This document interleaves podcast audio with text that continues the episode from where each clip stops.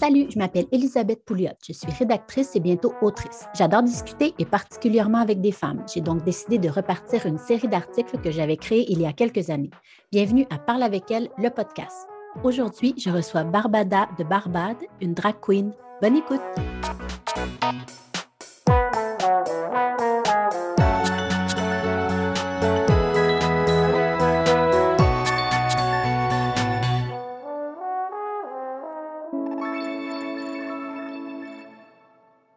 Bonjour Barbada, ça va bien? Bonjour, ça va super bien, merci. Merci d'être avec moi aujourd'hui. Ben, merci de me recevoir, c'est très gentil euh, de, de, de me donner la chance de, de m'exprimer comme c'est ici sur le podcast. Barbada de Barbade, c'est une drag queen. On peut la voir en spectacle à différents endroits euh, à Québec et à Montréal, puis aussi en animation. Donc, euh, allons-y. Je me demandais, tu as grandi dans quel genre de milieu et tu étais comment quand tu étais jeune? Ben moi, c'est sûr que j'ai, euh, j'ai grandi dans un milieu particulier. Mais premièrement, je suis né à Québec, en banlieue de Québec, euh, à Beauport. Euh, j'ai déménagé à Montréal, sur la rive sud de Montréal, quand j'avais trois ans. Donc, c'est sûr et certain que depuis, je te dirais, je suis toujours euh, dans la région de Montréal. Mais j'ai encore de la famille qui est euh, à Québec et euh, à, dans le coin de Montréal. Dans le fond, c'est, c'est éparpillé entre les deux. Euh, j'ai pas de frères et sœurs, donc je vis tout seul avec ma mère. Jusqu'à euh, deux mille quatorze, où j'ai acheté un, un condo là, à Montréal pour pouvoir me rapprocher des, des endroits où je fais des spectacles, pour pouvoir être plus, euh, pour que ça soit plus accessible, parce qu'évidemment, en étant drague, il y a beaucoup, beaucoup de matériel qu'on doit transporter sans arrêt. Et euh, les spectacles sont souvent, ou du moins étaient, souvent très tard. Euh, et donc, ça fait en sorte que moi, j'avais besoin d'un, d'un endroit pour être plus proche, et c'est là que j'ai, j'ai déménagé. Mais sinon, j'ai toujours vécu avec ma mère. Comme je te dis, n'ayant euh, ni frère et sœur, puis n'ayant jamais connu mon père non plus, c'est sûr que j'ai une relation très proche avec ma mère. J'ai, on fait souvent... Euh, tu sais, euh, tout à l'heure, justement, je, re, je revenais de Québec, là, puis euh, je lui ai téléphoné, puis on a jasé pendant deux heures et demie au téléphone, là, euh, toute, toute la route euh, Québec-Montréal, là, j'ai jasé au téléphone avec ma mère. Donc, c'est, c'est une relation, effectivement, où je suis très proche avec ma mère. Euh, elle, elle me le supporte beaucoup dans... dans mes projets, dans, dans ce que je fais. Puis elle m'a toujours supporté beaucoup, puis m'a donné beaucoup de place, beaucoup de liberté pour, pour essayer de, de, de, d'avancer puis de faire les projets qui me tentaient, d'aller vers les activités qui me tentaient. Elle m'a poussé beaucoup et m'a encouragé à, à continuer puis à persévérer euh, dans ce que j'entreprenais. Euh, et lorsque je commençais quelque chose, bien, elle me poussait à le finir, puis à finir au moins l'année. Puis là, bien, une fois que c'était fini, là, j'aurais je pouvais changer d'activité. T'sais, on ne laissait pas tomber les choses en milieu. Oui, ouais, je vois le genre. Puis tu étais comment quand tu étais jeune?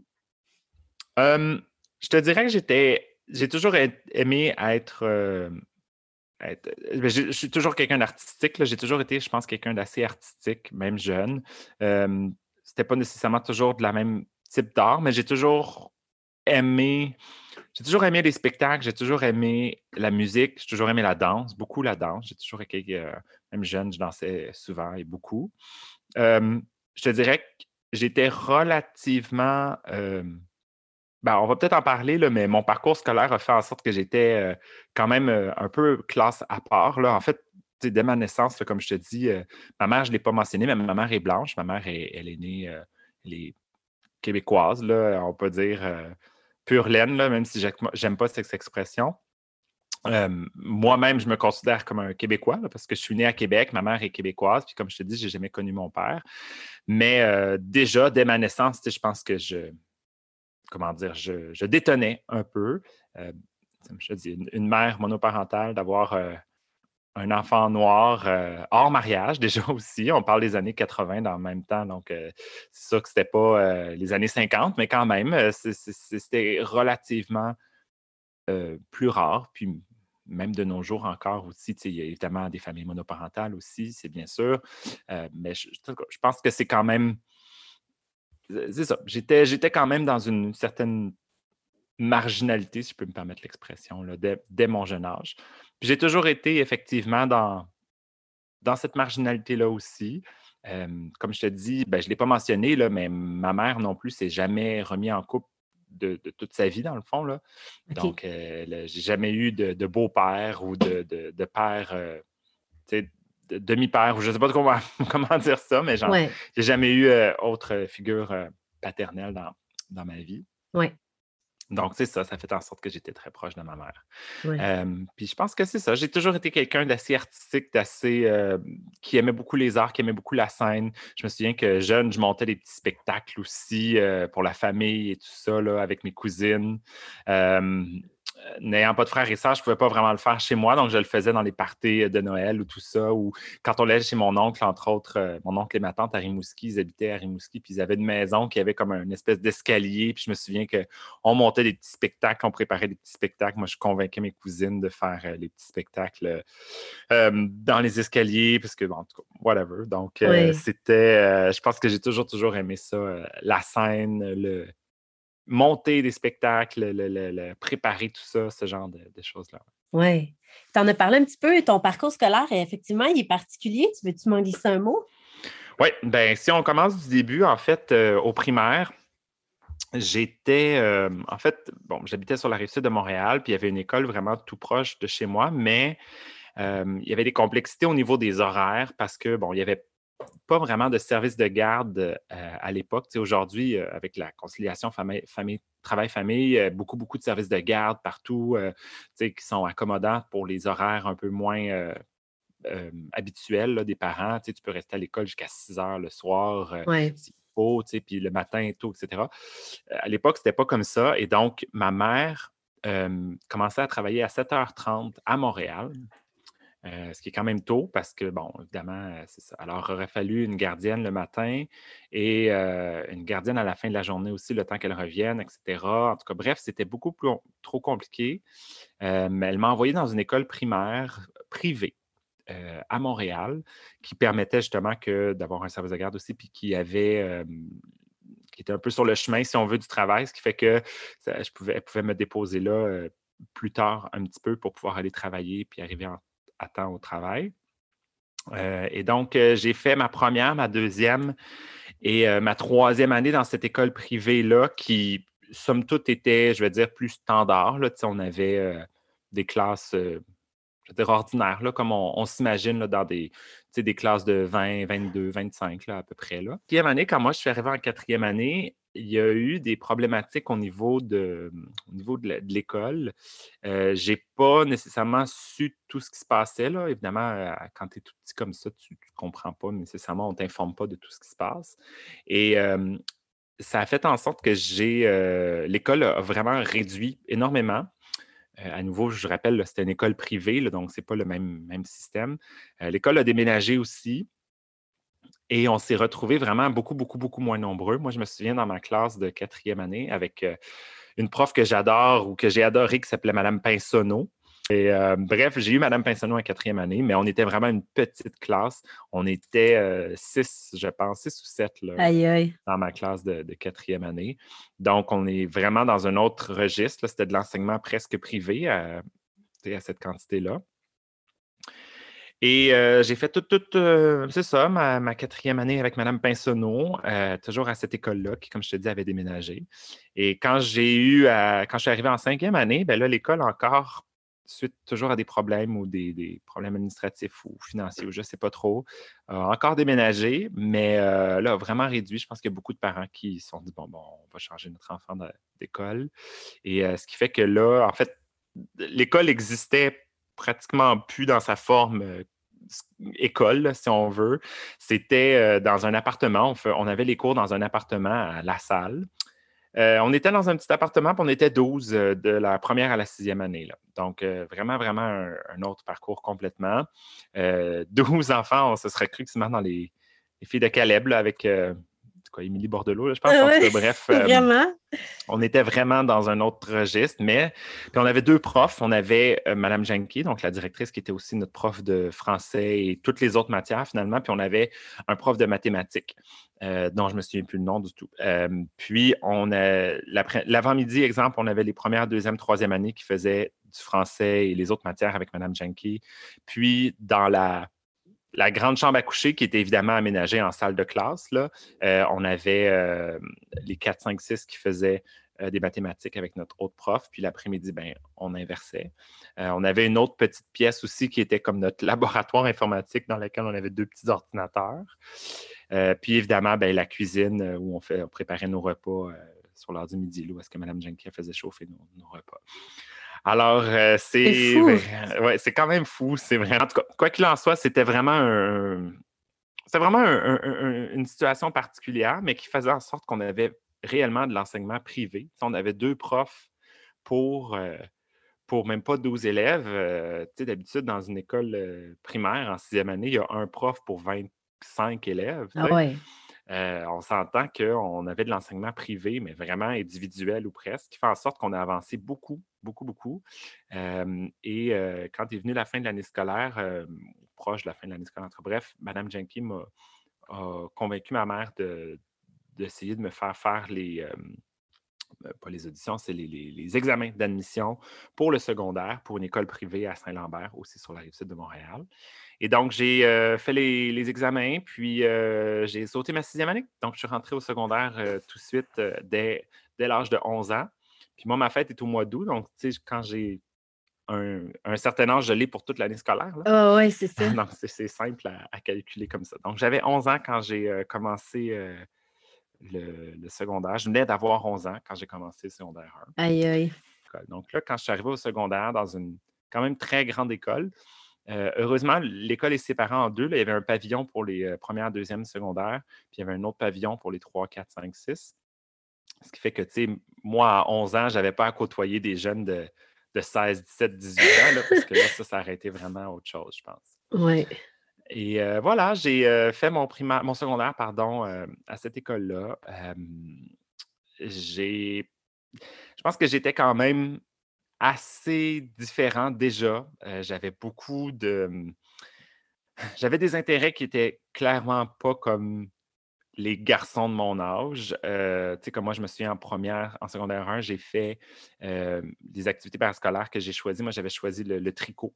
C'était comme, c'était pas couture parce qu'on faisait pas de la couture nécessairement, mais on faisait de toutes sortes d'affaires, là, du crochet, du, du tricot, de la...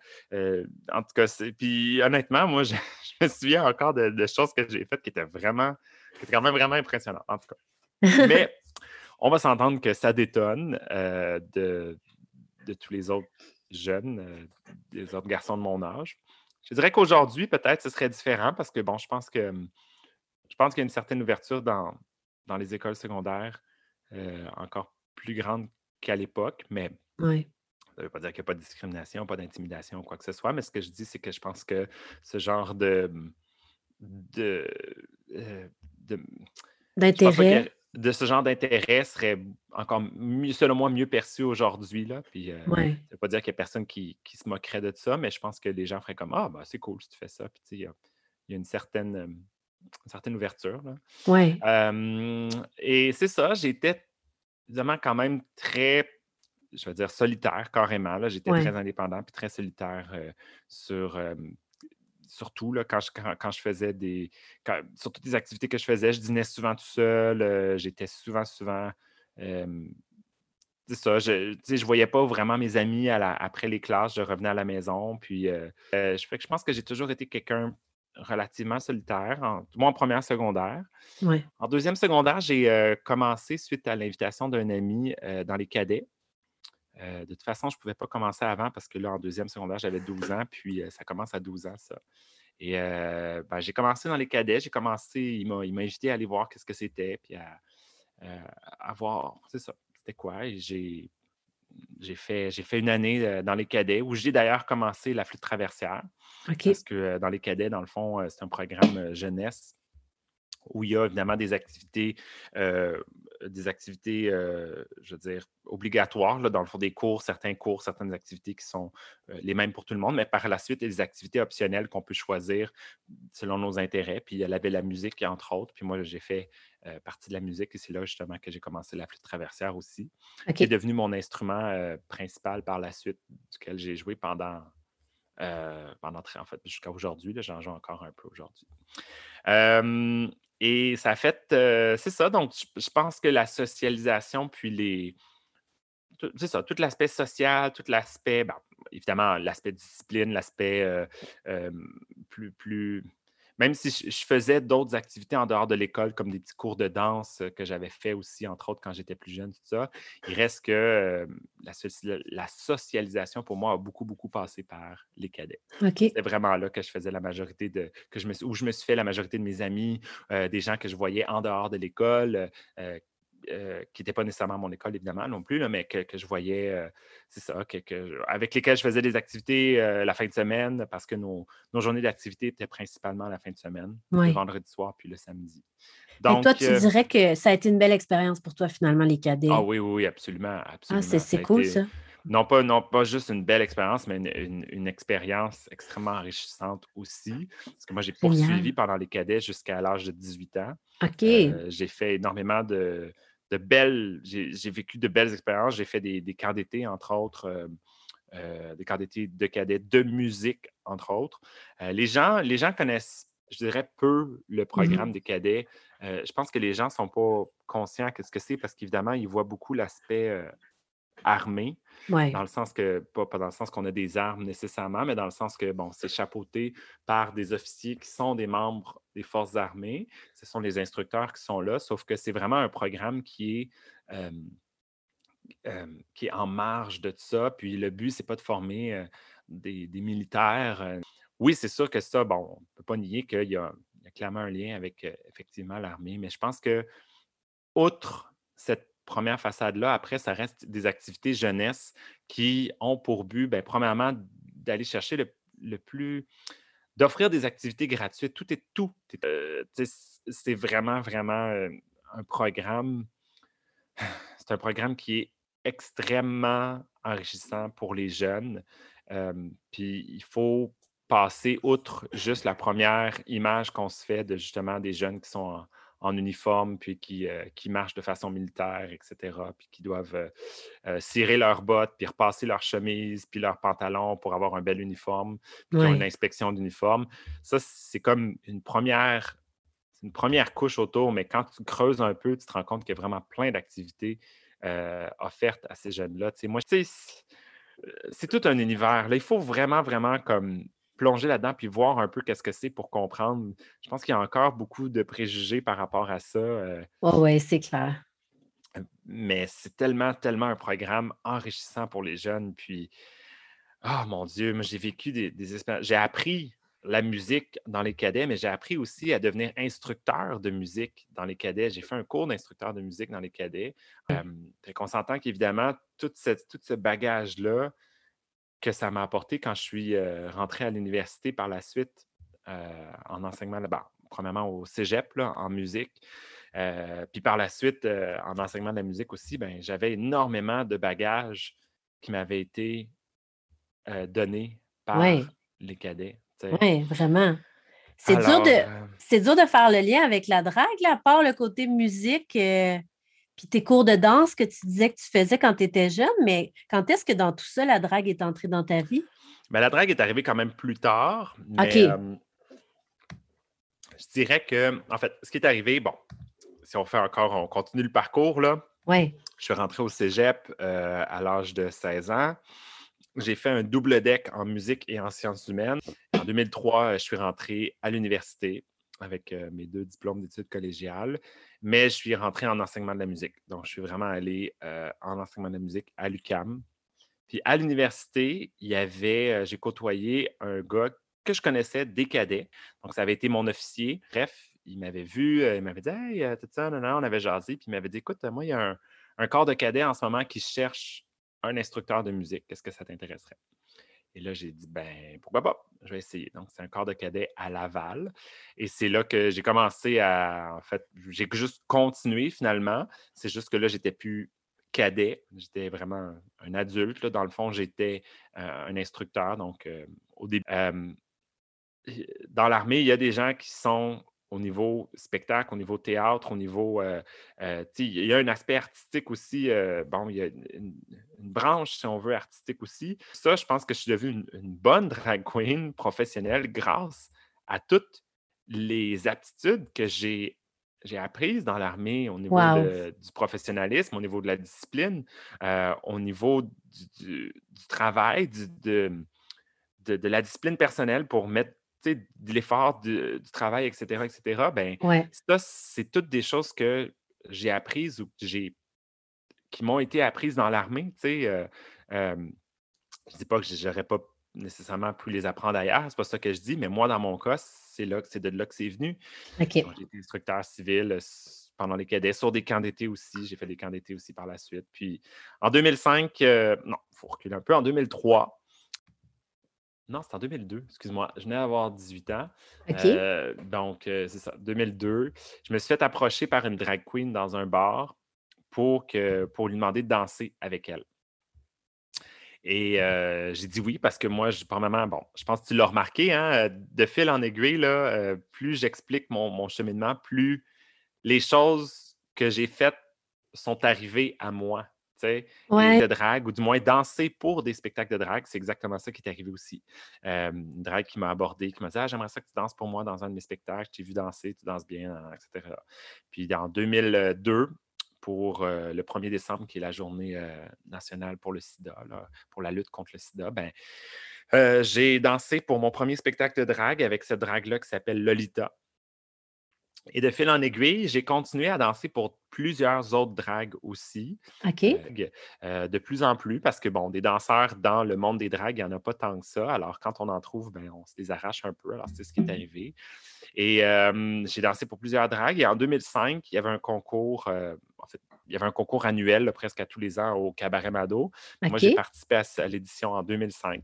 Et en deux mille cinq, j'ai fait le concours euh, en février. Et c'était, euh, c'est ça, il fallait présenter deux numéros euh, dans ce concours-là. Et je t'avouerai que euh, c'était assez merdique ce que j'ai présenté. C'était vraiment, vraiment euh, n'importe quoi. J'ai...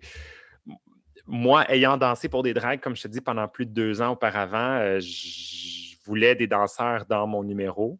Ouais. Du moins dans un de mes numéros. Alors, j'avais essayé de trouver du monde, mais je connaissais peu de gens. Alors... Euh, euh, J'avais juste réussi à trouver un de mes amis qui est absolument pas un danseur.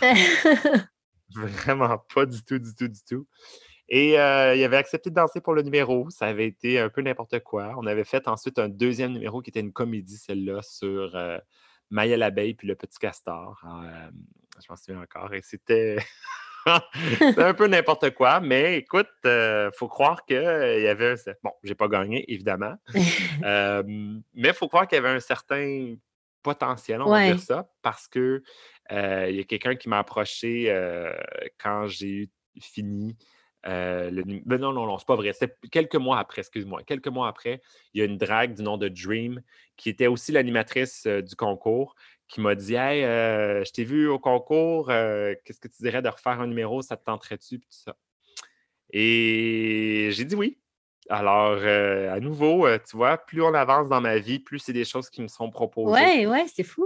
Alors, la drague a commencé, ou j'ai, j'ai commencé à danser pour des dragues parce qu'on me l'a proposé, puis j'ai commencé à faire de la drague au concours parce qu'on m'a dit « Ah, oh, tu devrais t'essayer ». Puis j'ai continué à faire de la drague à, suite à ça grâce à Dream qui m'a proposé un, un vrai premier contrat dans un spectacle. Et euh, de fil en aiguille, ben, il y a de plus en plus de, de, de gens qui m'ont vu, qui m'ont demandé d'aller faire des spectacles, qui m'ont proposé des spectacles, des contrats ailleurs, et cetera. Donc, de un spectacle aux deux mois, c'est passé à un spectacle par mois, puis éventuellement un spectacle euh, par semaine, et cetera, et cetera. C'était, c'était certainement... Euh, ah, c'était certainement particulier tout ça, là, comme, comme ouais. cheminement. Oui, ouais, oui, c'est ouais. clair, là. Puis là, et mettons... Aussi... Oui, vas-y. Oui. Non, non, non. Ben aussi, oh, excuse-moi. Puis aussi, en fait, ça a fait en sorte que, ben évidemment, à un moment donné, j'en avais beaucoup dans mon panier. Hein? Euh, comme je dis, je ne mets pas toutes mes œufs dans le même panier, là, mais j'avais beaucoup de paniers. Disons, les dragues, l'école, la, la, l'école. Je, j'avais commencé à enseigner un peu aussi. Et là, ben, j'ai décidé de mettre fin euh, au cadet. Là. Ça s'est terminé là, en novembre deux mille dix. Mais ça a fait en sorte que j'avais un peu plus de temps aussi euh, pour euh, consacrer à Barbada. Ouais. Et en, pas, quel, pas très longtemps après, deux mois après, euh, au début deux mille vingt, deux mille onze, pardon, euh, Mado me proposait d'être D J au cabaret Mado. Il en manquait un, il manquait un D J. euh, pour les soirées du dimanche. Alors, euh, j'ai eu une espèce de petite formation avec euh, une autre, une autre D J qui m'ont montré comment faire, et cetera. Puis de fil en aiguille, bien, j'ai continué à être D J aussi. J'ai continué à, à apprendre comment être D J, comment faire pour mixer, comment faire, et cetera, et cetera. Ouais. Ça a fait en sorte que bien, je me suis ramassé aussi D J. Donc, à nouveau, un autre... Euh, je sais pas, un autre euh, embranchement qui s'est pris dans ma vie, ou je ne sais ouais. pas comment le dire, un autre panier qui s'est ajouté dans lequel j'ai pu commencer à mettre des œufs. Et euh, de fil en aiguille, ben, je pense que ma carrière de D J a quand même aussi pas mal pris de l'envol également. L'avantage, c'est que je pouvais être D J en Barbada. Que ça, ça ouais. ajoutait comme l'aspect euh, scénique euh, aussi. Donc, je pouvais vraiment faire un, un spectacle pendant que je mettais de la musique, pendant que je faisais danser les gens, ouais. et cetera. Euh, ça m'a amené à aussi des endroits complètement fous comme euh, des, des parties de Noël, euh, entre autres euh, certains parties pour le Cirque du Soleil aussi, où euh, ça, ça a été euh, ça a été gros, là, c'est huge, vraiment, vraiment, vraiment. Oui, j'imagine. Euh, ah, vraiment. Et de très nombreux mariages aussi que, où j'ai été D J, où j'ai fait danser les gens, où j'ai animé, et cetera, et cetera. Ouais. Euh, trente, trente-six, je pense, jusqu'à ce jour-là. Wow! Fait que... Euh, Euh, ben c'est ça, là, je saute un peu d'étapes, mais tout ça, la carrière de... En, en deux mille dix, j'ai fini mon bac aussi. Donc, tu vois, je dis que ça a pris un peu plus que six ans. Là, je l'avais commencé en deux mille trois. Donc, euh, ça, j'ai fini mon bac euh, en deux mille dix. Euh, ça, j'ai con- continué à être D J donc, euh, et continué à enseigner aussi parce que là, euh, je commençais à avoir des contrats euh, ouais. d'enseignement. C'était pas juste de la suppléance euh, occasionnelle. Là, c'était vraiment beaucoup plus régulier. Comme euh, des contrats. Je sais que j'en avais eu en deux mille neuf, en deux mille dix, et cetera, et cetera. Oui. Voilà. Puis euh, aujourd'hui, ça ressemble à quoi? Euh, euh, une journée de Barbada, dans le fond. Euh, mm-hmm. Là, tu me parlais un peu de, du projet Call Me Mother, sur lequel tu es actuellement. Puis tu as un, un super beau projet d'émission jeunesse. Tu veux oui. m'en parler? Ben oui. Ben, en fait, là, ce qui se passe présentement...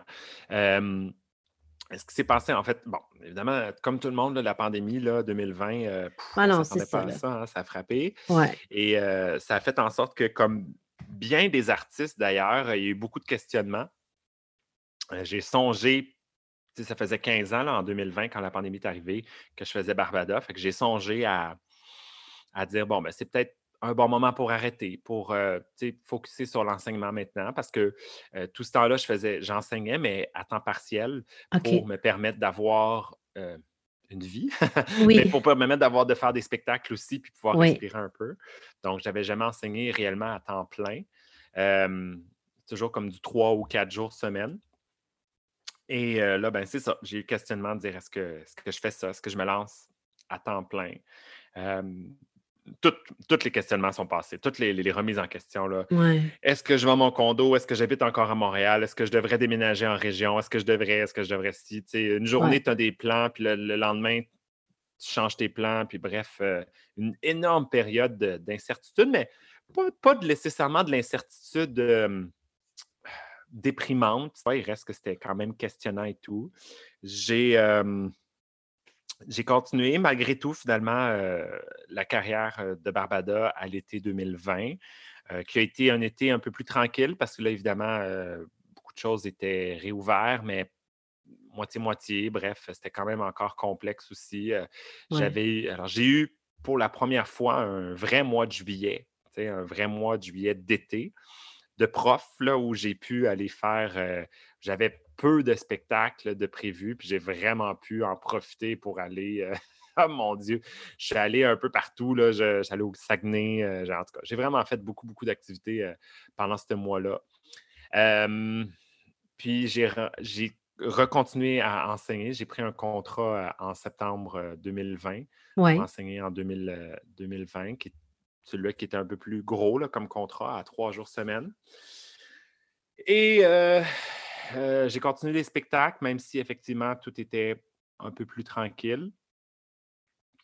J'ai fait, euh, ensuite de ça, euh, ben c'est ça, en décembre deux mille vingt, on m'a proposé euh, de faire partie de l'émission Call Me Mother, qui est une télé-réalité que, dont c'était la première saison.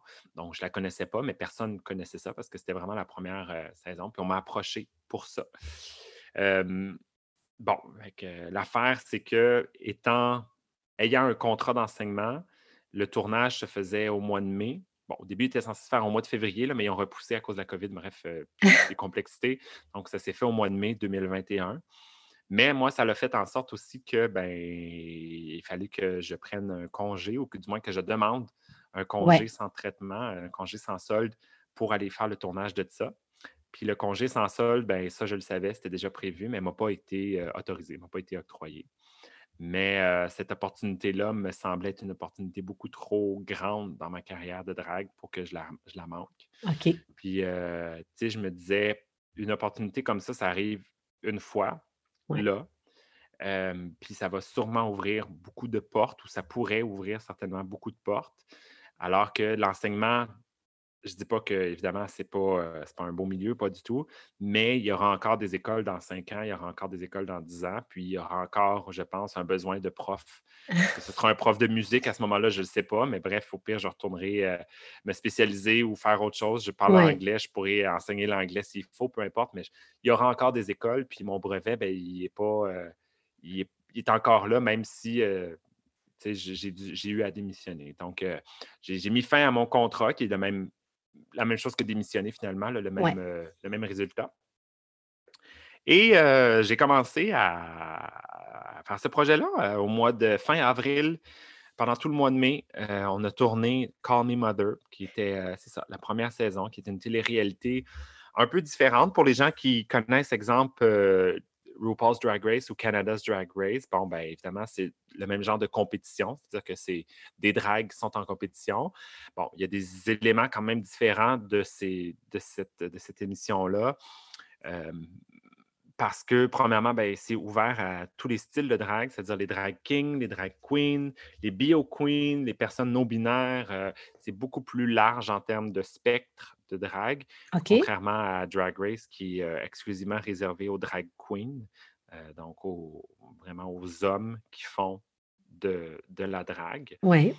Euh, même si on a eu quelques personnes dans les dernières saisons, il y a une petite ouverture comme des personnes non-binaires, par exemple, euh, il reste que ces personnes-là faisaient vraiment de la drag queen. C'était pas... Ouais. Bon. Donc, euh, Call Me Mother est vraiment beaucoup plus ouvert à ce niveau-là. Puis, la façon dont c'est structuré, c'est un peu comme La Voix. OK. Euh, où, tu sais, dans La Voix, tu as des coachs qui euh, ont à sélectionner des gens au début dans les auditions à l'aveugle. Oui. Bon. Ben, c'est le même principe, sauf que là, ce n'est pas des auditions à l'aveugle, c'est des auditions où on voit la personne, elle performe ou elle fait un talent, ou et cetera, et cetera. Il y a un petit processus d'audition au début. Puis, on forme nos équipes à ce moment-là. Euh, on forme nos équipes dans, euh, en, en choisissant ces personnes-là. Puis exactement comme La Voix, s'il y a, une, il y a deux mentors ou deux coachs, on les appelle des mothers, d'où le Call Me Mother. OK. Fait que toi, voilà. T'es une mother. Exactement. OK. Donc, euh, j'ai vraiment le beau rôle parce que non seulement, bon, j'ai pas eu à auditionner parce que contrairement aux participantes et aux participants, eux autres, ils auditionnent. Moi, mm. j'ai pas eu à auditionner. On est venu me chercher, comme je l'ai dit tantôt. Sauf que, euh, tu sais, moi, je peux pas être éliminé, là. Je veux dire, euh, je suis comme un coach. Je suis comme Lara Fabian sur un coach, sur La Voix ou peu importe ouais. les coachs, là. Donc, les autres peuvent pas être éliminés. C'est sûr que leurs protégés peuvent, eux, être éliminés. Puis malheureusement, ouais. ils peuvent se trouver, retrouver avec personne.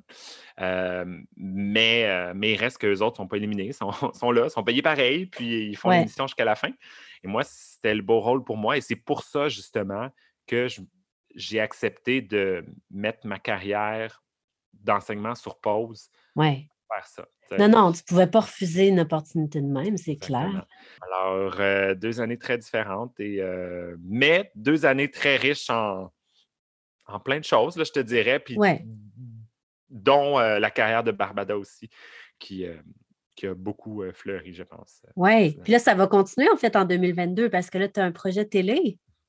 Exactement. En fait, euh, décembre deux mille vingt et un, on a fini de tourner l'émission pour enfants. En fait, ça, c'est une émission, c'est un projet qui, qui, qui est comme dans les... Euh, dans les branches, ou qui, qui, qui est entamé, si on veut, depuis très longtemps, depuis euh, deux mille dix-sept. Très exactement. Wow, okay. Parce que moi, en deux mille dix-sept, pour la première fois, j'ai fait euh, l'heure du conte à la Grande Bibliothèque. Et ça l'avait été quand même assez, euh, ben, un peu médiatisé, là. Il y avait eu un article dans euh, le Journal de Montréal. Oui, oui, ça me dit euh, quelque chose. Puis, euh, il y avait eu, et cetera. Bref, Euh, il y avait eu aussi à la télévision, là, il en avait parlé. Et donc, euh, je pense qu'il y avait eu un certain engouement pour cette activité-là. Euh, donc, j'ai fait l'heure du conte à la Grande Bibliothèque et euh, je ne savais pas, mais dans le public, il y avait un certain Marc-André qui m'a contacté par la suite, en, en, m'a envoyé une adresse courriel pour me dire hey, « J'aimerais ça te rencontrer, j'aimerais ça te parler d'un projet, et cetera » Et là, euh, j'ai dit pas de problème. On s'est rencontrés au cabaret Mado, puis moi, je ne savais pas évidemment c'était qui. Euh, fait, quand, quand j'ai vu euh, que c'était le Marc-André Grondin, là, l'acteur, le, co- le, le, le comédien, bien, j'ai, j'ai, j'ai un petit peu steppé, on s'entend? Oui. Mais ça a fait en sorte que, c'est ça, il m'a parlé, il était là avec son euh, une, une amie avec qui il scénarise beaucoup, il propose beaucoup de projets, et cetera, et cetera, qui s'appelait Julie. Donc, euh, Julie et Marc-André m'ont rencontré. On a discuter de la possibilité de faire un projet comme, comme celui-là. Euh, évidemment, il n'y avait pas nécessairement de... On n'était pas sûr encore de la formule que ça allait prendre. Est-ce que ce serait une émission où j'allais lire des contes, par exemple, une émission où j'allais... Euh... En tout cas, bref, ça a été quand même long avant que euh, ça se décide de ça. Puis quand je dis long, je veux dire plusieurs euh, années, là, avant que ouais. la formule exacte soit décidée et que... On, euh, qu'on puisse réellement comme, commencer à, comment dire, à planifier euh, puis à, les textes, puis ben, finalement à tourner. Euh. Donc, ça a pris tout ce temps-là, là, de deux mille dix-sept à deux mille vingt et un, à réellement euh, se... Se concrétiser. Ça, se concrétiser, exactement. Et voilà, ça s'est concrétisé. Et là, je suis très, très, très content. Malheureusement, je n'ai pas vu le résultat final encore et j'ai très, très hâte. C'est clair. Si tout va Si tout va bien de ce qu'on m'a dit, là, il n'y a pas de date officielle, mais ça devrait être sur tout point t v d'ici la fin euh, du mois de mars. Ah, wow! Euh, et j'ai très, très hâte de voir le résultat. J'ai surtout très hâte que les gens découvrent ça. En fait, ce que c'est, ce sont des, des petites émissions de dix minutes, donc des courtes émissions. Euh, puis le, le, le format web permet ça, là, évidemment, ouais. contrairement à une émission à la télévision. Donc, euh, euh, Et c'est ça, ces petites émissions-là vont nous donner, dans lesquelles on découvre la musique à travers Barbada, Barbada, avec Barbada. L'émission s'appelle Barbada, tout simplement. Et euh, voilà, tu sais, j'en parle, là, puis je fais comme, ah, c'est quand même un peu surréaliste. Tout ouais, ça, ouais. Je, je sais, évidemment, que ça va faire euh, jaser un peu. En fait, le but, c'est que ça fasse jaser aussi, ouais. euh, pour que les gens l'écoutent, que ce soit... En, comme on dit, parlez-en bien, parlez-en mal, mais parlez-en. Mais exactement. Moi, je pense que, évidemment, il y a des gens qui vont en parler en mal, euh, dire ah, une drag queen, une émission, ça n'a pas de bon sens, et cetera. Euh, mais je pense que, comme, comme à des fois dans les activités d'heure du compte que je fais aussi, il y a toujours des gens pour, euh, pour critiquer, pour, euh, pour. Bon, mais je pense que de plus ouais. en plus, ça, ça va passer par l'éducation. Puis l'éducation, bien, ça passe euh, par des émissions comme on, on le fait là. Donc, euh, voilà. Non, non, non, c'est clair, là, c'est, c'est vraiment cool. Je te souhaite euh, plein de saisons, puis j'ai hâte de voir ça, moi aussi.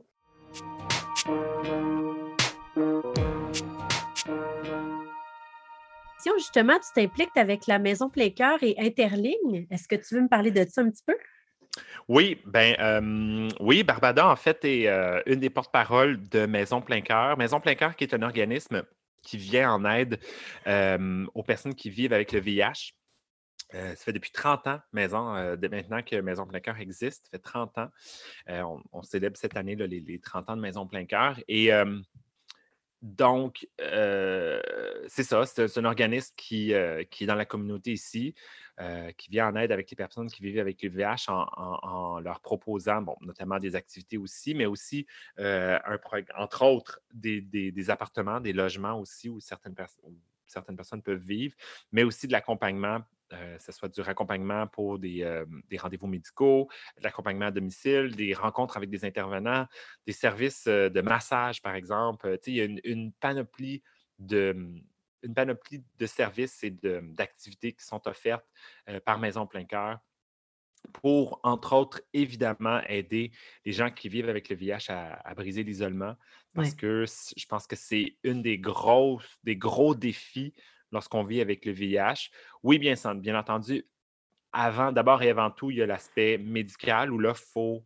Euh, Il faut apprendre, euh, bon, faut prendre ses médicaments, il faut faire les suivis médicaux, il faut avoir euh, le, l'accompagnement médical nécessaire pour être capable de, de vivre avec le V I H et de ne pas avoir des complications médicales par la, par la suite. Mais euh, après ça vient euh, une des grosses complications par rapport au V I H, c'est l'isolement. Puis, euh, je veux dire aussi un peu le, le jugement, puis le, mais beaucoup le jugement et le regard d'autrui, puis euh, souvent cette, euh, cette marginalisation là, des gens qui, qui vivent avec le V I H. Évidemment, je pense que de plus en plus, aujourd'hui, les gens comprennent euh, que bon, le V I H, ça ne s'attrape pas comme la COVID. Là. Tu ne tousses pas d'en face à quelqu'un puis euh, tu vas lui donner le V I H, pas du tout, du tout. Euh, puis aussi, les grosses campagnes de, de, de, d'éducation et de sensibilisation qui se font en ce moment, c'est pour dire que si quelqu'un a un suivi médical euh, adéquat et qui prend sa médicament, sa médicamentation, sa médication adéquatement, et donc le virus est ce qu'on appelle indétectable dans son système. Il est séropositif, mais le virus est indétectable, il ne peut pas le transmettre. D'accord? Fait que le virus est tellement affaibli. Malheureusement, on n'a pas encore assez des médicaments pour affaiblir le virus, assez pour le, l'éradiquer complètement. Euh, ça, c'est, c'est pas possible, mais euh, la maladie, le V I H, est devenu maintenant ce qu'on appelle une maladie chronique, c'est-à-dire c'est une maladie okay. avec laquelle on vit toute notre vie, qui n'est pas encore guérissable, dont on ne guérit pas, mais qu'on peut vivre avec et qu'on peut vivre une vie euh, normale, si on veut, à, en autant qu'évidemment, euh, on, on prenne la, médicament, la médication euh, ouais. adéquate, puis qu'il y ait des suivis médicaux qui soient faits, et cetera, et cetera. Puis oui. que, comme je te dis, quand il est indétectable, il est intransmissible. Donc, on ne peut pas transmettre le V I H euh, si on est adéquatement médicamenté, que le virus est, est indétectable. Donc, euh, voilà. Euh, je, euh, je m'implique beaucoup avec euh, Maison Plein-Cœur parce que je trouve que cette, euh, même si moi, je, je ne suis pas un un homme vivant avec le V I H, j'ai à côtoyer des personnes qui le sont. Des fois, des personnes qui ont fait leur, je veux dire, leur coming out, si je permets l'expression, de personnes qui vivent avec le V I H, ouais. qui l'ont avoué euh, publiquement, d'autres personnes non, qui gardent ça plus secret. Mais il reste que j'ai à côtoyer ces personnes-là, que je le sache ou non, ouais. et pour que je sois sensible à ce que ces personnes-là vivent et à leur réalité, puis, euh, et cetera. Euh, et je pense que Maison Plein-Cœur est vraiment un très, très, très bel organisme pour ça. Et je suis très, très content d'être euh, une des porte-paroles aussi euh, de, de Maison Plein-Cœur. Et pour ce qui est de Interligne, ben, je suis aussi une, Barbada est aussi une ambassadrice pour Interligne. Euh, Interligne qui est anciennement Gay Écoute et dont le directeur général, Pascal Vaillancourt, devine quoi, a été dans les cadets et a été un de mes, euh, voilà, a été mon supérieur immédiat de, quand j'étais officier euh, dans les cadets. Donc, euh, c'est, c'est, c'est, c'est fou parce que, bon, ouais. c'est drôle de le revoir euh, dans un contexte en dehors des cadets, mais euh, là, c'est ça. Moi, j'ai eu à le, le côtoyer longtemps dans les cadets, mais là, je le côtoie à l'extérieur.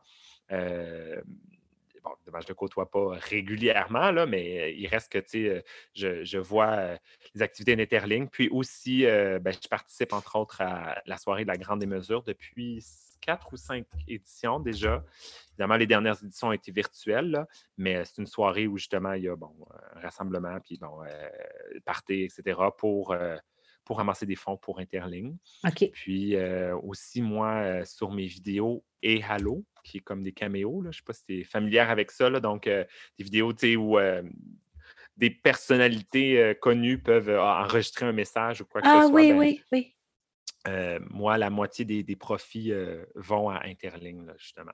Euh, je suis très, très, très content aussi d'être une ambassadrice pour, euh, pour, euh, pour Interligne parce que je pense que ça aussi, c'est un organisme qui, qui est essentiel dans la communauté gay, quand, surtout, surtout en temps de pandémie, quand on ouais. sait à quel point il y a eu énormément de besoins en, comment dire, en... En santé euh, mentale. En santé mentale, merci. Je cherchais le mot justement, en santé mentale. Beaucoup, beaucoup de besoins. Euh, tu sais, moi, j'ai été chanceux pour ça, mais il y a beaucoup de monde qui n'ont pas eu ma chance. Ouais. Euh, puis les, les besoins, je sais parce que, comme je te dis, j'ai parlé avec les gens à Interligne aussi, puis les besoins chez Interligne ont, je pense, quadruplé là, pendant la pandémie. Les appels, entre autres. Ah, j'en doute pas. Ouais. Euh, c'est sûr. Puis, tu sais, tant mieux parce que, bon, c'est, c'est, ça montre que les gens ont recours à Interligne, puis c'est ça qu'on veut. Ouais. Euh, mais ça fait aussi en sorte que, bon, euh, ça, c'est une grosse, euh, ça fait en sorte que là, faut, faut réajuster aussi après parce que oui, c'est, c'est beaucoup, là, quadrupler ouais. le nombre d'appels, quadrupler le. C'est, c'est ça. C'est une autre gestion complètement qui nécessite des fonds, qui nécessite beaucoup de. Une, une grosse gestion, puis un gros qui nécessite de se revirer de bord.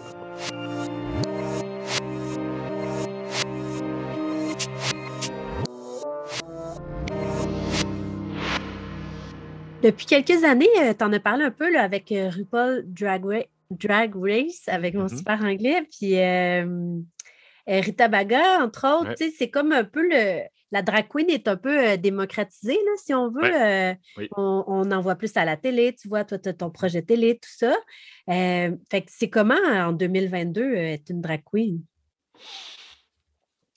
Euh, ben, je pense que la drag queen est vraiment de plus en plus perçue comme... une forme d'art que oui. moi, je considère qu'elle est. Euh, bon, euh, avant, on percevait un peu la, la drague comme euh, un passe-temps. Il euh, y a beaucoup de gens qui, qui considéraient ça comme un, un passe-temps. Puis ça l'est aussi, mais ça peut être plus qu'un passe-temps, ça peut être un métier aussi, euh, comme la peinture, comme la danse, comme bien des affaires euh, dans le milieu artistique. Et la, forme, la drague, c'est une forme d'art. Et je pense que là, le, de plus en plus de gens le voient que c'est un art, euh, découvre la drague, puis découvre la drague en dehors des bars et en dehors des, euh, du milieu L G B T Q. Euh, beaucoup, évidemment, des spectacles de drague se donnent et se donnaient et se donnent encore moins, hein, beaucoup aujourd'hui, là, mais euh, dans les bars gays.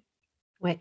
Et je pense que ça, ça l'a limité la drague pendant un certain temps, pendant longtemps, parce que justement, c'était dans la tête de beaucoup de gens réservé au milieu de la nuit. Ouais.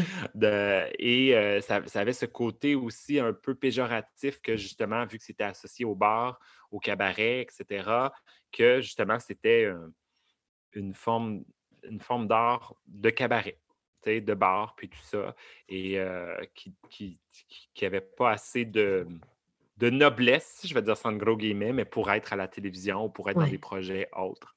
Mais je pense qu'avec des dragues, effectivement, avec RuPaul's Drag Race, effectivement, qui a permis de, à beaucoup de gens de connaître la drague. Puis, tu sais, on va se le dire, là, euh, une des formes, en fait, la façon pour rentrer chez les gens euh, depuis euh, quoi, les années quatre-vingt, c'est la télévision. Tu sais. Ouais. Euh, je veux dire, il y a beau avoir cinquante bars. Évidemment, je, j'exagère, mais mettons, il y aurait, il y aurait beau avoir cent cinquante bars ou cabarets où il y a des spectacles de drague, euh, la personne qui est chez eux puis que ça ne tente pas de se déplacer pour aller voir un spectacle de drague, ben, elle ne elle connaîtra pas, pas ça. C'est ça ouais. Alors qu'à la télévision, elle peut tomber là-dessus sur la télévision ou euh, être chez eux, puis ben, la drague rentre dans les maisons euh, ou en fait, n'importe quoi rentre dans les maisons grâce à la télévision. Et euh, ça, ça l'a énormément, énormément aidé, le fait que, justement, Drag Race. Puis plus, plus que Drag Race aussi, c'est quand, quand Drag Race est devenu euh, disponible sur Netflix. Donc, tu sais, il a fallu que ça aille comme à ce step-là, où là, on a vraiment... Okay, okay. Moi, j'ai vraiment senti une grosse, un gros changement, parce que là, c'est encore plus accessible, parce que monsieur, madame, tout le monde, ils ont Netflix. Ouais. Monsieur, madame, tout le monde, ils n'ont pas nécessairement euh, V H un ou ils n'ont pas nécessairement Out T V, ouais. qui est des mm-hmm. chaînes très spécialisées ou des fois des chaînes gays. Out T V, c'est le cas. Euh, donc, ça, ils n'ont pas ces chaînes-là, tu sais. Alors que Netflix, ça, ils l'ont. Fait que tout, d'un coup, tout d'un coup, ils peuvent se, se mettre à écouter ça. Là, ça a énormément, énormément évolué et eu un gros, gros impact euh, euh, Dans, dans, dans la démocratisation de la drague. Oui. Euh, puis, évidemment, par la suite est venue aussi, bon, Rita Baga, entre autres, avec Canada's Drag Race, donc la première édition de, de Canada's Drag Race, de la franchise Drag Race euh, en, en deux mille vingt, où qui a fait connaître Rita Baga, effectivement, au public. Euh, toujours la même chose, parce que, tu sais, nous, dans le milieu des dragues, Rita, on la connaissait énormément, tu sais, je veux ouais. dire, euh, c'était, on la connaissait, de, elle était, était impliquée au niveau de Fierté parce qu'elle était directrice de la programmation, il était directeur de la programmation euh, à Fierté Montréal, tu sais, tout, tout le monde dans l'univers de la drague connaissait Rita Baga, mais là, ça a pris un autre step, parce que là, effectivement, elle est venue à la télévision, on l'a vu à la télé, dans un programme que beaucoup de gens pouvaient regarder et regardaient, oui. et euh, qui est justement Drag Race, Canada's Drag Race sur Crave, à nouveau, comme je te dis, une, un poste ou du moins une plateforme qui est accessible ou que beaucoup de gens ont. Oui. T'sais. Et euh, voilà, ça a fait, euh, ça a beaucoup, beaucoup, beaucoup démocratisé ça. Ce qui fait qu'en deux mille vingt-deux, euh, je pense que être drague, bon, ça aussi, ça l'a, par contre, bon, un couteau à double tranchant, là, je pense, parce okay. que c'est venu avec une, euh, euh, comment dire, une, une sorte de drague, une forme de drague qui est, ben, qui est très télévisuelle, euh, et donc, on... Euh, comment dire? OK. Les dragues qui sont à, à Drag Race, là, que ce soit la version américaine, la version italienne, la version canadienne, peu importe, tu sais. Puis là, je le sais parce que moi, j'en ai fait une télé-réalité de ce style-là. Quand tu participes à ce genre de télé-réalité-là, ouais. tu es retiré de ta vie normale pendant X nombre de temps. Tu sais, ça peut être très court si malheureusement tu es éliminé dès le début, mais ça peut être euh, un mois de temps euh, ou deux mois de temps si tu te rends jusqu'à la fin, tu sais. Ouais. Alors, tu n'as, pendant cette période de temps-là, qu'à gérer. Oui, OK, oui. Tu comprends? Ton, toute ton, ton attention, ton temps, ton énergie, ton argent est mis là-dessus.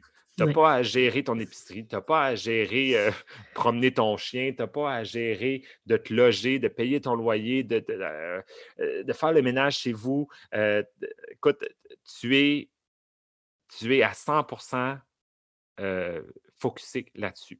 T'sais.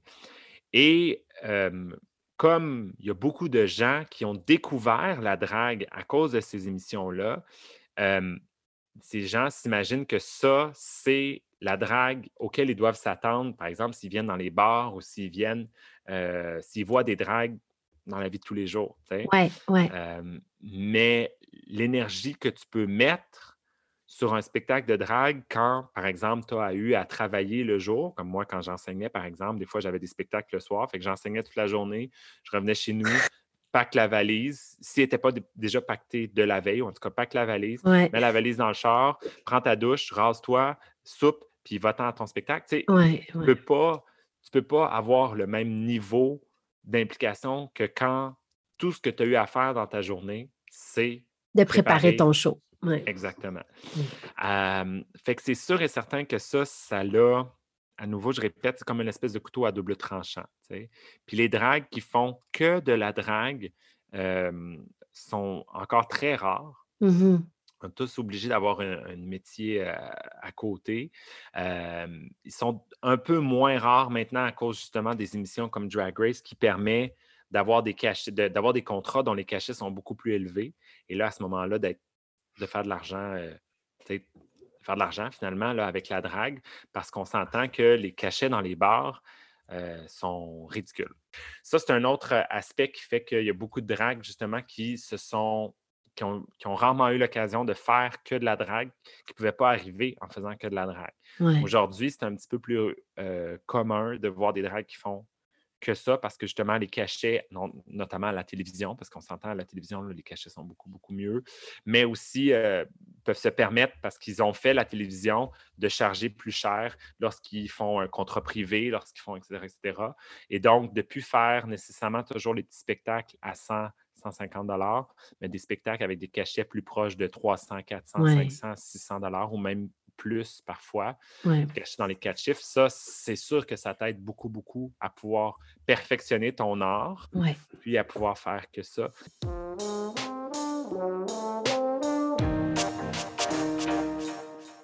Ce que je voulais savoir aussi, c'est, euh, je me demandais comment tu vis le racisme dans la communauté des drag queens. Est-ce que tu en aurais senti? Comment ça se traduit chez elles? Mmh. Tu sais, je pense qu'au Québec, on a... Euh, On a souvent peur du mot racisme, hein? euh, parce qu'effectivement, on s'est souvent fait dire qu'il ne faut pas être raciste, euh, euh, puis que les personnes racistes, c'est des personnes qui ont beaucoup de préjugés, puis tout ça, puis c'est pas... Euh... Puis on s'entend, euh, je pense pas qu'il y a, il y a encore des personnes, évidemment, là, qui sont racistes, là, dans le sens qu'ils sont volontairement discriminants envers les personnes d'une autre race ou d'une autre ethnie ou peu importe, là, ça, il en existe encore. Mais on va se le dire que c'est clairement, Dieu merci, au Québec, pas une majorité et c'est une infime minorité de ce genre de personnes-là. Maintenant, le racisme, quand on dit le racisme systémique, c'est pour ça qu'il y a beaucoup de gens qui disent « faut reconnaître le racisme systémique », mais ça ne veut pas dire que les gens sont racistes. Reconnaître le racisme, racisme systémique, ça ne veut pas dire... Ça ne veut pas dire que les gens sont racistes, mais ça veut dire qu'il y a une certaine forme de racisme beaucoup plus cachée, beaucoup plus sous-entendue, euh, qui, qui peut être présent, puis dont il faut faire attention, puis dont il faut, euh, en anglais, on dit « acknowledge », là, mais qu'il faut euh, « acknowledge » la présence. Il faut, euh, bon, euh, faut adresser là, cet éléphant dans la pièce-là, puis justement, ce racisme systémique, c'est un racisme qui est très caché, qui est très sous-entendu, qui est très, euh, comment dire, euh, tu sais, comme, par exemple, euh, je te donne un exemple, OK. Quand moi, je fais des, des performances, OK, oui. euh, ça m'arrive des fois de faire des chanteuses noires, évidemment, j'aime beaucoup Rihanna, j'aime beaucoup euh, Whitney Houston, euh, je fais du Beyoncé des fois, ou et cetera, et cetera. Mais ça m'est arrivé de faire des chanteuses blanches aussi. T'sais, ça m'est arrivé de faire euh, du euh, Adele, par exemple, ou faire Céline, euh, ou faire même Madonna. Euh, c'est des chansons que j'aime, puis c'est pas parce que ces chanteuses-là sont blanches que je peux pas les faire. T'sais. Mais c'est arrivé assez souvent que j'ai eu un commentaire, pas un commentaire déplacé de comme « ben non, t'as pas le droit de le faire, elle est blanche, tout ça », mais juste un, un commentaire pour dire hein, « ça fait drôle que tu fasses du Rihanna, euh, pardon, ça fait drôle que tu fasses du, du Adele » ou oh, « c'est drôle que tu fasses ça » ou, ou quand j'ai dit, par exemple, que moi, quand Adele, elle a sorti euh, « Hello », là, cette chanson-là me faisait triper, je l'écoutais à tue-tête dans l'auto, euh, sur repeat, euh, c'était... Puis je me suis dit « je veux faire ce numéro-là sur scène ». Évidemment, je ne vais pas faire une ressemblance parce que j'y ressemble pas. T'sais. Je veux la faire à ma façon, je veux l'interpréter à ma façon, je veux la faire différemment, tout ça. Mais souvent, les gens, puis je l'ai faite avec un numéro hallucinant, avec des projections, avec une grosse tempête de feuilles qui était inspirée de son vidéoclip. Là, il y avait littéralement un immense ventilateur derrière moi qui crachait des gros, des gros, euh, des gros confettis orange, rouge et jaune, là, vraiment pour faire comme si j'étais dans une tempête. De, de feuilles comme dans son vidéoclip. Et c'était de toute beauté. Puis, euh, il y a beaucoup de gens qui ont, qui quand je disais « ah, j'ai fait Adèle », ils disaient « ah, tu l'as fait en comédie ». Ils me demandaient « ah, tu l'as fait en ouais. comédie » parce qu'ils ne s'imaginaient pas que je pouvais faire un numéro d'Adèle ou un numéro d'une chanteuse en, en sérieux parce qu'elle n'était pas blanche. Elle n'était pas noire. Adèle n'est pas noire, parce que moi, je ne suis pas blanche. Ouais. Alors que ce n'est pas le genre de question qu'on pose à des dragues qui... blanches, par exemple, qui font du Beyoncé ou qui font du Whitney Houston. Quand Whitney Houston est morte, là, je veux dire, plein de dragues ont voulu faire du Whitney, se sont mis à faire du Whitney. Puis c'est très correct, on veut lui rendre hommage, c'est parfait. Mais jamais on a questionné puis dire euh, « ben là, Whitney est noire, pourquoi vous faites une chanteuse noire? » Non, on, c'est, c'est jamais, c'est, c'est jamais posé comme question. Fait que quand on dit qu'il y a du, du racisme systémique, c'est un peu ça. Évidemment, c'est pas... c'est pas du racisme à la même hauteur que quand, par exemple, euh, je sais pas, moi, il y a un, un, un noir qui se fait aborder par un policier, puis qu'automatiquement, oui. il, il se fait mettre dans la catégorie personne dangereuse parce qu'il est noir, tu comprends, ou que oui. le policier est prêt à dégainer n'importe quand parce que là, soudainement, c'est une personne noire. Oui. T'sais, on n'est pas dans le même genre de, de, de, de racisme, là. C'est pas ça que je dis, évidemment, mais il peut y en avoir. Ouais. Heureusement, je pense qu'avec tout ce qui s'est passé, évidemment, Black Lives Matter, et cetera, tout ce qui s'est passé, il y a eu énormément cette, cette sensibilisation-là, cette sensibilité-là de la part de la communauté L G B T Q. Euh, la communauté L G B T Q a même changé aussi ce, le drapeau. Hein? On voyait souvent le drapeau arc-en-ciel, là, mais là, on voit le drapeau arc-en-ciel. Pardon, dans lesquels il y a des insertions noir, blanc, euh, noir, brun, et ensuite blanc, bleu poudre et rose pour trans, là, pour les personnes trans, pour être encore plus inclusif, okay. D'accord? Et pour montrer aussi que les, les personnes de couleur, euh, surtout quand ce sont des personnes qui font aussi partie de la communauté gay, ont comme un, une double marginalisation, tu sais. L'intersection. Exactement. Puis une double inter- une intersection, puis une double minorité où ils sont non seulement dans une minorité où ils sont à cause de leur couleur de peau, mais en plus à cause de euh, leur orientation sexuelle ou leur identité de genre. Ouais. Bref, euh, ben, tu sais, je dis absolument pas que la communauté drag est raciste, mais il peut y avoir certaines formes de racisme, puis il faut être encore sensible à ça. Ouais.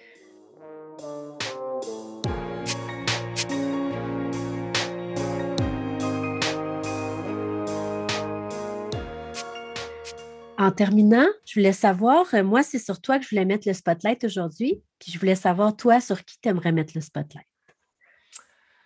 Eh mon Dieu, ben, je pense que j'aimerais ça mettre le spotlight clairement sur ma mère. Euh, je pense que, tu sais, de voir tout ce qu'elle a fait dans sa vie pour moi, de voir tout ce qu'elle a euh, sacrifié, même si, bon, ma mère, c'est, en fait, je pense que si on pouvait mettre une photo dans le dictionnaire à côté de altruisme, ce serait une photo de ma mère parce qu'elle est extrêmement altruiste. Elle s'oublie souvent. Elle fait passer souvent le bien-être des autres avant le sien. Elle a toute sa vie pris soin des autres. Elle a pris soin de ma grand-mère quand ma grand-mère a eu son, son A C V. Ça montre à quel point elle pense énormément à, à autrui mm-hmm. euh, avant, avant, avant elle-même. Puis, tu sais, il y a même des fois où Des fois où même je me suis presque fâché envers elle en disant là, ça suffit, tu sais, prends. Puis bon, elle est un peu. Elle a une tête de cochon aussi, je pense que certaines fois on peut le dire, là. Elle a une certaine. Elle a, elle a la tête dure, peut-être pas une tête de cochon, mais elle a la, la tête dure. Puis quand elle a une idée, elle est très, euh, très décisive sur son idée, puis difficile à faire changer d'idée. Euh, là, le fait qu'elle, qu'elle propose des affaires comme ça qui, en s'oubliant elle-même, des fois, ça peut être même frustrant, comme je te dis, de, mm-hmm. de regarder ça, de la regarder aller, puis de dire, ben là, pense un peu à toi, puis pense, arrête de penser aux autres. Mais je pense que c'est comme une deuxième nature pour ma mère, puis c'est ce qui fait que, dans ma tête, elle est encore, en tout cas, plus... En fait, c'est, c'est, c'est, c'est la raison pour laquelle je veux mettre le spotlight sur elle. C'est très beau. Merci, Barbada. Tu étais tellement généreuse, puis c'est vraiment intéressant. Ben écoute, j'espère que j'espère que c'est. Ben, merci. Merci à toi de, de me donner l'opportunité de parler de tout ça. Moi, je trouve ça génial de pouvoir, euh, de pouvoir raconter ce que, ce que j'ai, ce que j'ai vécu. Peut-être que peut-être, je ne sais pas, peut-être que ça va inspirer d'autres personnes à dire oh, moi aussi, je peux foncer, je peux pousser, je peux aller où on me propose d'aller, puis d'essayer de. Mon Dieu, d'avoir, euh, d'avoir ces opportunités-là, puis de, d'aller dans des places qu'on ne soupçonnait pas. Tu sais, des fois, ça ne donne pas le résultat qu'on voulait, c'est vrai, euh, mais je pense que de façon générale, peu importe, il y a toujours, toujours, toujours, toujours du positif qui ressort de ça. Voilà, puis ça, c'est, comme je te dis, pour moi, dans ma vie, ça a été, du moins à date, ça a été vraiment dans presque toutes mes sphères de ma vie. Ouais. Oui. Et je ne le regrette pas une seule seconde. Ben moi, je suis sûre que ça va inspirer plein de gens qui vont écouter le podcast, tout ça. Je l'espère bien. Je te remercie encore, puis je te souhaite bonne chance dans tous tes projets deux mille vingt-deux, Barbada. Un gros, gros, gros merci. J'apprécie beaucoup. Bye bye!